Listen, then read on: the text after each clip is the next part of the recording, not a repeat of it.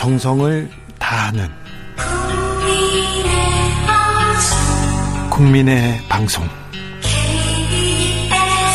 KBS 주진우 라이브. 그냥 그렇다고요.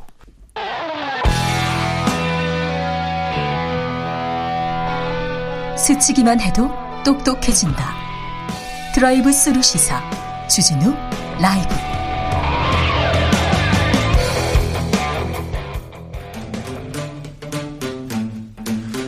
2030 청년이 보고 듣고 느끼는 대선 전쟁 그것이 궁금하다. MZ 세대에게 묻는다. 요즘 뭐 하니?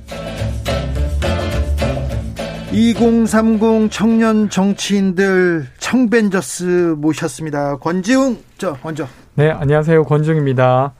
어디 민주당 더불어민주당의 다이너마이트 선대위 공동선대위원장입니다. 그렇습니다. 권지웅 위원장 왔습니다. 그리고 김용태. 네, 안녕하십니까. 국민의힘 최고위원 김용태입니다. 그리고 강민진.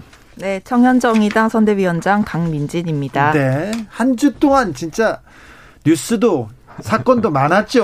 아우 김용태 막 고생하시더라고요. 여기저기 많이 뛰어다니시더라고요. 네, 저희 당 네. 많이 홍보해야 되니까요. 네, 그렇습니다. 지난 일요일에 윤석열 후보의 부인 김건희 씨 대국민 사과가 있었는데 청년들이 본 김건희 사과 궁금합니다. 먼저 김용태. 뭐 저희가 일단 저희 당이 용서를 구하는 입장에서 뭐, 뭐 특별히 드릴 말씀이 제가 뭐 없고요. 뭐 저는 어쨌든 많은 국민들께서 있는 그대로 평가해 주셨으면 좋겠습니다. 권지웅. 어, 저는 주변의 친구들 중에 박근혜 전 대통령의 사과가 떠올랐다는 친구가 있었어요. 아. 그러니까, 어, 물론 이제 어떤 이 사과로 나오시기까지도 쉽지는 않으셨을 것 같은데, 내용적으로 보면 무얼 사과했는지 알기 어려운 사과였습니다.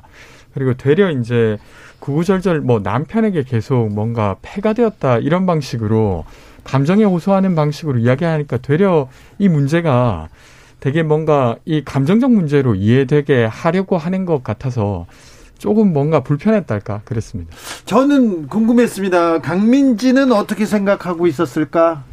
아, 왜 제 의견이 궁금하시죠? 네네, 저는 강민진이 뭐라고 할까? 그 사과를 보면서 강민진 대표는 뭐라고 할까? 궁금했어요. 일단은 김건희 씨가 이제 남편을 잘 모셔야 되는데 그러지 못했다. 그리고 이제 뭐 거의 그런 느낌으로 이야기를 하셨고 또 아이를 낳아줬어야 되는데 이제 그러지 못했다. 이런 좀 전형적인 어떤 오래된 여성상을 드러내는 방식, 어, 전략이었다면 전략이었던 것 같은데 이 김건희 씨 허위 이력이나 논문 표절 문제는 젠더하고는 상관이 없고요.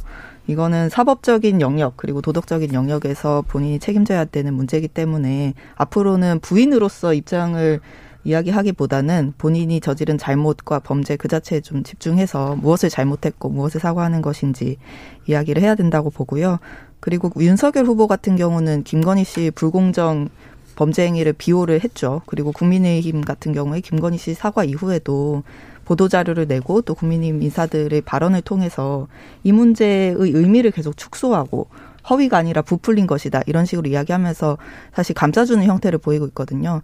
이런 상황에서 저는 이제 더 이상 윤석열 후보나 국민의힘이 공정을 이야기할 어, 그런 이제 자격은 없다 이렇게 됐다고 뭐 봅니다. 저는 그 말에 동의할 수 없고요. 저희 후보가 뭐 후보께서 이 부분을 뭐 감싸려고 하는 것이 아니라요. 사실 있는 그대로 후보께서 사과를 하셨고 저희 김건희 씨도 사과를 했고요.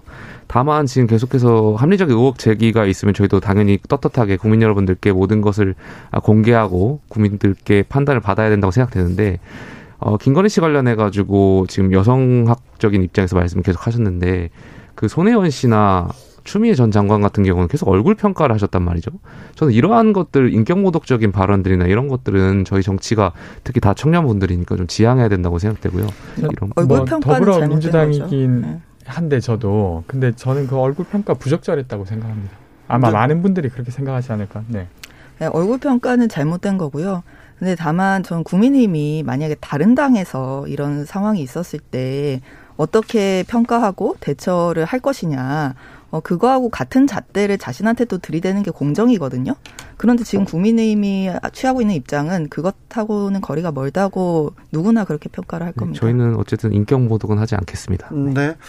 공정의 윤석열, 윤, 공정에 대한 얘기는 우리 김용태 최고위원도 여러 번 했어요. 근데 음. 이 윤석열의 공정의 잣대가 좀 흔들리고 있다. 이 지적은 어떻게 보세요? 저는 그렇지 않다고 생각합니다. 이것은 뭐 공정의 잣대로 제가 볼 것이 아니라 후보께서 그 처음에 저도 뭐 사과가 좀 빨랐으면 좋겠다고 말씀드렸는데 사과가 좀 늦어진 면도 있습니다. 그런 부분 좀 아쉽죠. 하지만 김건희 씨가 직접 나오셔서 정치인이 아닌 분이 오셔서 좀 뭐 용기 내가지고 어 모든 것이 본인의 불찰이라고 말씀하셨으니까요. 이 부분에 있어서 좀 이해해 주셨으면 좋겠고 이거를 뭐 후보의 공정과 연결을 할 것까지는 아니라고 저는 생각하고 있습니다. 윤석열 후보와 국민님이 앞으로 어떻게 하느냐에 따라 달려 있겠죠. 그 부분은. 근데 이제 처음에 그 반응이 윤석열 후보께서 시간 강사 어떻게 뽑는지 모르냐라고 되려 거기 있는 기자들을 약간 현실을 모른다는 식으로 이야기를 하셨어요. 그러다가 나중에 이제 사과를 하셨는데 그 사과도 다른 질문을 받거나 이런 게 아니라 딱 그 한 줄을 읽고 이제 가셨던 거죠. 근데 그런 걸 봤을 때 이게 진정으로 본인이 이 어떤 어, 아내에게는 좀 관대했다는 걸 사과했다는 느낌보다도 마지못해 했던 느낌이 있어서 이렇게 계속 질문 드리는 것 같습니다. 네. 어, 네, 저희가 용서를 구하는 입장에서 뭐 그런 지적들이 있다면 겸허히 좀 잘 전달할 수 있도록 하겠습니다. 자, 그러면 청년 청년 정치인들 청벤저스한테 물어볼 다음 주제로 넘어가 볼까요? 자, 후보와 대표의 치킨 게임 이준석 대표 문제는 봉합되고 있는 걸까요? 어떻게 어떻게 돼 가고 있습니까? 김용태 뭐 저희 후보와 대표 뭐 치킨 게임이라고 말씀하셨는데 전혀 아니고요. 저희 후보와 대표는 정권 교체를 위해서 이번 선거 반드시 이겨야겠다는 일념하라는 건 똑같고 방법론 쪽에서 좀 차이가 있을 수는 있겠죠. 네. 어, 하지만 정권 교체를 위해서 모두 다 힘을 내고 있다는 점은 어, 맞고요. 앞으로는 전 어, 월요일 날이죠. 김종인 위원장께서도 말씀하셨지만 아 진짜 후보를 중심으로 이제 단합된 모습을 보여야 되고 일사불란하게 움직여야 된다. 아, 이런 점을 꼭 국민들께 다시 아, 보여드릴 수 있도록 많이 노력하겠습니다. 청년 정치인으로 좀 이해가 안 되는 부분 없습니까? 뭐, 그 그럴 수 있습니까? 이거 건전한 민주주의의 좀 한 단면으로 뭐 보입니까? 뭐 어제 뭐 김용남 전 의원께서도 뭐 여기 라디오에 나오셔가지고 네. 말씀하셨지만 저는 후보와 대표와의 문제는 전혀 없다고 보고요. 다만 아, 선대위 내에서 후보와 대표 사이를 좀 안 좋게 이간질 이간질까지는 아니고요. 뭔가 좀 잘못 왜곡해서 평가하고 말씀하시는 분들 좀 있는 것 같습니다. 아, 이런 분들은 좀 말씀을 지양하셔야 될 것 같고요. 삼가하셔야 될 것 같습니다. 네. 저는 사실은 이게 윤석열 후보가 지금 적절한 조치를 하지 않기 때문에 저는 벌어지고 있는 일이라고 생각합니다. 그러니까 이게 이제 되려 후보를 위한다고 하면 후보에게 적절한 조치를 하셔야 된다고 이야기를 해야 되는데 그 타이밍이 늘 늦는 것이죠. 그래서 지금 최근에 후보 그 윤석열 후보께서 평론가적으로 이야기하는 사람은 다 도움 안 되니까 하지 말아 달라라고 했는데 누가 봐도 지금 국면에서는 이준석 당 대표를 겨냥하고 있는 듯 합니다. 그러면 이 갈등이 사실은 커지고 있다고 느껴지지 갈등은 이면에는 없다 이렇게 보이진 않거든요. 그래서 되려 이제 김영태 최고께서도 어, 김영태 최고의 이야기를 하시면 되려 많은 분들이 공감하시지 않을까 싶긴 합니다. 그러니까 뭐 어제 저희 후보께서 월요일 날이죠. 이제 말씀하셨던 부분 평론가적 입장을 내지 말라는 말씀에 뭐 저희 대표를 말씀하신 건 아니기 때문에 저는 그렇게 해석하고 싶지는 않고요. 다른 지금 제가 아까도 말씀드렸던 계속해서 언론에 나와서 이 부분을 왜곡하고 후보와 대표 사이를 잘못 전달하는 그런 분들에게 말씀하시는 거라고 저는 생각하고 싶습니다. 네. 저는 이 어, 방금 말씀하신 게 어떤 오해 그리고 이제 개별적인 갈등에서 이 사태가 비롯된 것이다 이런 말씀이신데 전 그렇게 안일하게 볼 상황은 아닌 것 같아요. 일단 윤석열 후보를 중심으로 힘을 모은다는 게 후보가 마치 독재자처럼 자기 밑으로 다 줄 세우고 당 체계도 무시하고 어떤 윤핵관 이런 사적인 그 관계로 일을 처리하는 이런 방식이 용인된다는 건 아니거든요. 이준석 대표의 문제 제기는 그 당 체계 그리고 선대위 체계가 무시된다. 어 그것이 이제 그 윤석열 후보와 또 그 측근들에 의해서 그것이 무너지고 있다라는 것에 대한 문제 제기였다고 보고 이거는 정당 민주주의 어 이 측면에서 굉장히 중요한 문제죠. 그게 이제 무너지면은 당 조직이 아니라 사 조직 되는 거죠. 어쨌든 뭐 민주당과 정의당의 두 분의 청년 정치인 분들께서 저희 당에 관심이 굉장히 많이 네. 가져주셔서 저는 대단히 감사하고요. 김용태 최고가 보기에 네. 선대의 인적 쇄신 필요하다고 보십니까? 저는 어느 정도 필요하다고 생각하고 있습니다. 네. 다만 그것이 현실적으로 지금 시간이 선거가 70여일 남았는데요. 어, 전면적인 쇄신이 가능할지에 대해서는 좀 어, 더 지켜봐야 되지 않을까 싶습니다. 여러 가지 현실적인 문제. 네, 알겠습니다. 인적 쇄신은 필요하다. 이거 하나만 물어봐도 되는지 모르겠습니다. 알, 아시면 얘기해 주세요. 가세연과 이준석 대표 간의 이 지금 그, 그 공방 이거는 뭡니까? 저는 뭐 개인 이준석 대표 개인적인 뭐 의혹이니까요. 저는 거기에 대해서는 뭐 사적인 부분이라 제가 정확하게 인지하지는 잘 못하고 있습니다. 네, 알겠습니다. 넘어가겠습니다. 네. 강민진 위원장께서 위원장께서 고른 주제로 가볼까요? 거대 양당이 제3지대 후보들에게 러브콜을 하는 건지 단일화를 압박하는 건지 잘 모르겠다 이런 얘기를 하셨는데요. 네, 최근에 또 그런 행동들이 많이 나오고 있는데 민주당 같은 경우는 송영길 대표가 네. 안철수, 김동연 후보한테 단일화 하면은 총리나 장관 자리 주겠다 이런 발언을 하셨고 또 국민의힘 김종인 위원장 같은 경우에는 안철수 후보가 정권 교체를 위해서 어, 단일화해야 된다 이런 발언을 계속 하고 계시죠. 계속 하고 있습니다. 음, 정의당은 매번 선거 때마다 사실 민주당으로부터 단일화 압박을 받는 이런 위치가 됐는데 맨 나중에는 국민들이 단일화해 주십시오 이렇게 얘기하죠. 네, 이런 단일화 압박이 거대 정당이 자신의 큰 덩치를 활용을 해서 소수 정당한테 갑질을 하는 그런 양태로 계속 벌어지고 있거든요. 아, 갑질이다. 네, 우리 국민들이 두 가지 색깔이 아니잖아요. 우리 국민들 다양한 색깔이고 어, 두 거대 양당이 모든 국민들을 대변을 할 수가 없습니다. 근데 이제 매번 선거 때만 되면 국민님 싫으면 민주당으로 단일화해. 민주당 싫으면 국민님 지지해. 이런 식으로 국민들한테 두 가지 색깔이 될 것을 이제 강요를 하고 있거든요. 네. 네, 이런 거대 양당 둘이서 독식하는 정치가 정말 많은 폐해를 낳는데도 이게 계속 유지되는 데에는 제도가 원인이 되고 있습니다. 네. 일단 우리나라가 대통령 결선 투표제가 없어요. 근데 결선 투표제가 없으니까 소수정당 후보들이 단일화 압박을 받고 또 시민들이 최선이 아니라 차하게 투표하게 강요를 받는 건데 전 저는 정말로 민주당이나 국민의힘이 안철수 후보든 김동연 후보든 심상정 후보든 연대 연합을 진정한 의미에서 하고 싶다면 이 결선 투표제 도입을 해야 된다고 봅니다. 권지웅 대답해야 되겠는데요. 아 이게 이제 저는 좀 개인적으로는 결선 투표제에 동의하는 편입니다. 네. 그러니까 그게 훨씬 더 좋은 정부를 만들어내는 토대라고 전 생각하기 때문이고요. 예. 근데 당장 이번 대선부터는 하기가 어렵죠. 지금 조건상. 네. 그래서 그런 상황이고. 근데 저는 이제 거대 양당의 이제 소수 정당에게 압박을 취하고 있는 것이라고 하셨는데 조금 다른 면으로는 저는 이제 예를 들면 정책 지향이나 아니면 국가 비전에 있어서 연결될 지점이 있다고 하면 저는 그 당과의 연계를 넓히는 것도 선거에 되게 중요한 전략이라고 생각합니다. 근데 물론 이제 상대당이 그냥 이것은 어떤 정치적 협박이다라고 느낀다면 그것을 멈춰야겠죠. 그렇죠. 근데 저는 정의당의 경우에는 예를 들면 코로나 문제를 푸는 방식, 일자리 문제를 푸는 방식, 그리고 이제 국가의 역할 이런 등에 대해서 일정 정도 일치하는 것이 있다라고 저는 생각합니다. 이건 개인적인 네, 생각이긴 저는 하지만 동의하지 않습니다. 아, 네네. 물론 차이가 있지만 그래서 이제 그런 방향에 있어서는 저는 좀 연결 지점이 있다고 생각하고요. 되려 이제 아, 국민의당과 연결을 말하는 건 어떤 지점에서 연결이 될 수 있을까 제가 좀 의아하긴 합니다. 자 결선 뭐, 투표대. 뭐 제가 말씀드렸던 강민진 대표께서 좀 오해를 하고 있으신 것 같고요. 저희는 일단 뭐 국내 힘은 아직까지 제가 알기로는 국민의당과 뭐 연대라든지 단일화 여부를 지금까지 검토하지 않고 있습니다. 저희는 단일화가 안 하더라도 저희가 이길 수 있다는 어 근거가 있고요. 네. 어 그렇기 때문에 뭐 그런 말들이 나오는 거는 어, 갑질이 아니라 많은 국민들께서 좀 더 안정적으로 정권 교체를 희망하시기 때문에 국민들의 요구가 아닐까 싶습니다. 네, 지금 국민의힘 원톱이라는 김종인 선대위원장님이 언론에서 계속 그 안철수 후보 단일화라 이 얘기를 하고 계시고요.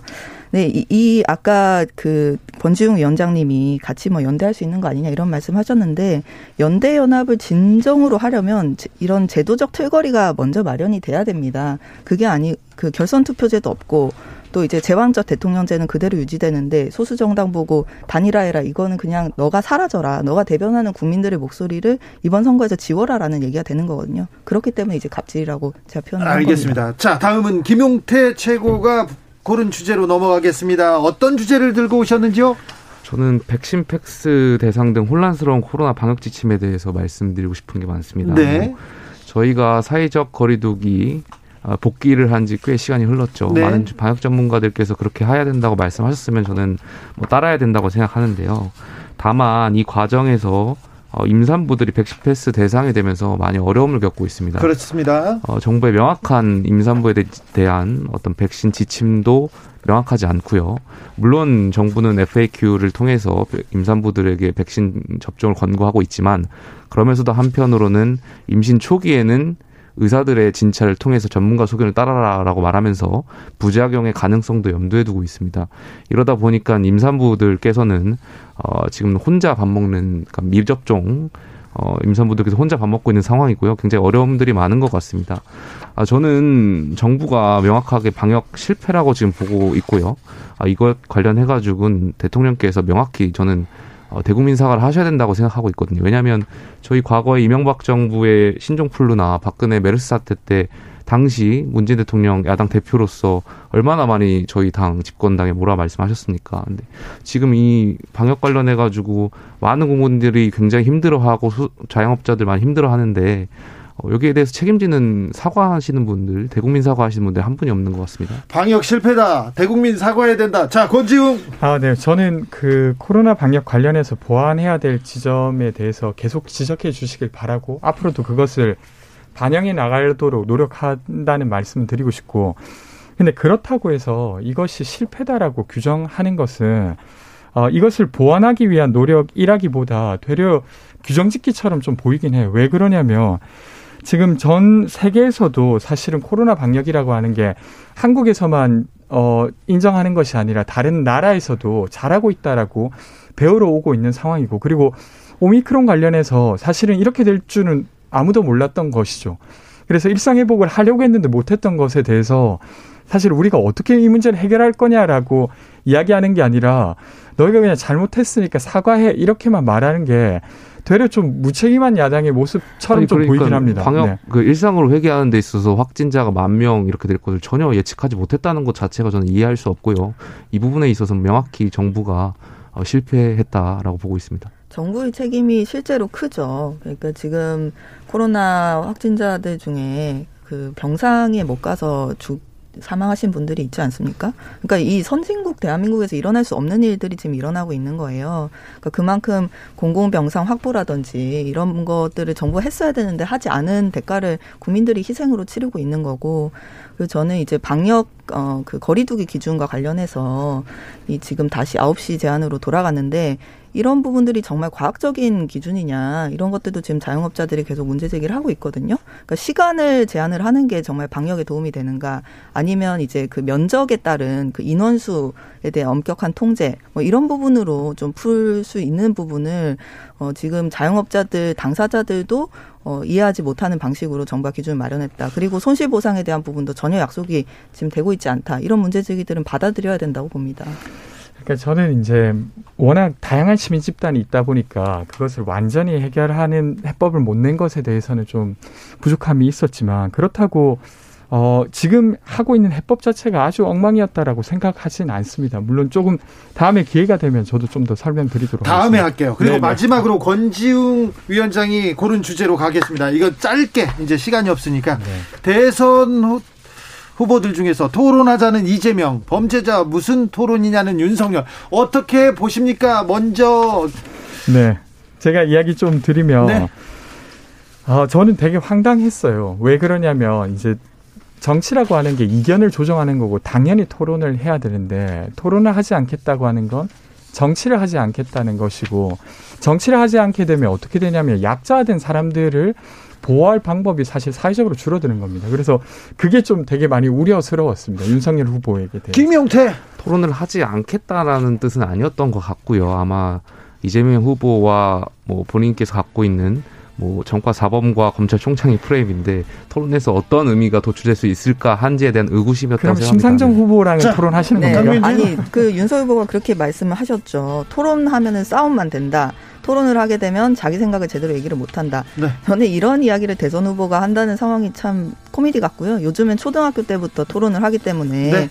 네, 이런 부분은 좀 네, 토론 좀 하시기 바랍니다. 시간이 네. 다 됐습니다. 권지웅, 김용태, 강민진 고맙습니다. 오늘도 시간이 모자랐어요. 뜨거웠습니다. 감사합니다. 고맙습니다. 감사합니다. 오늘 돌발 퀴즈의 정답은 메타버스였습니다. 저는 내일 오후 5시 5분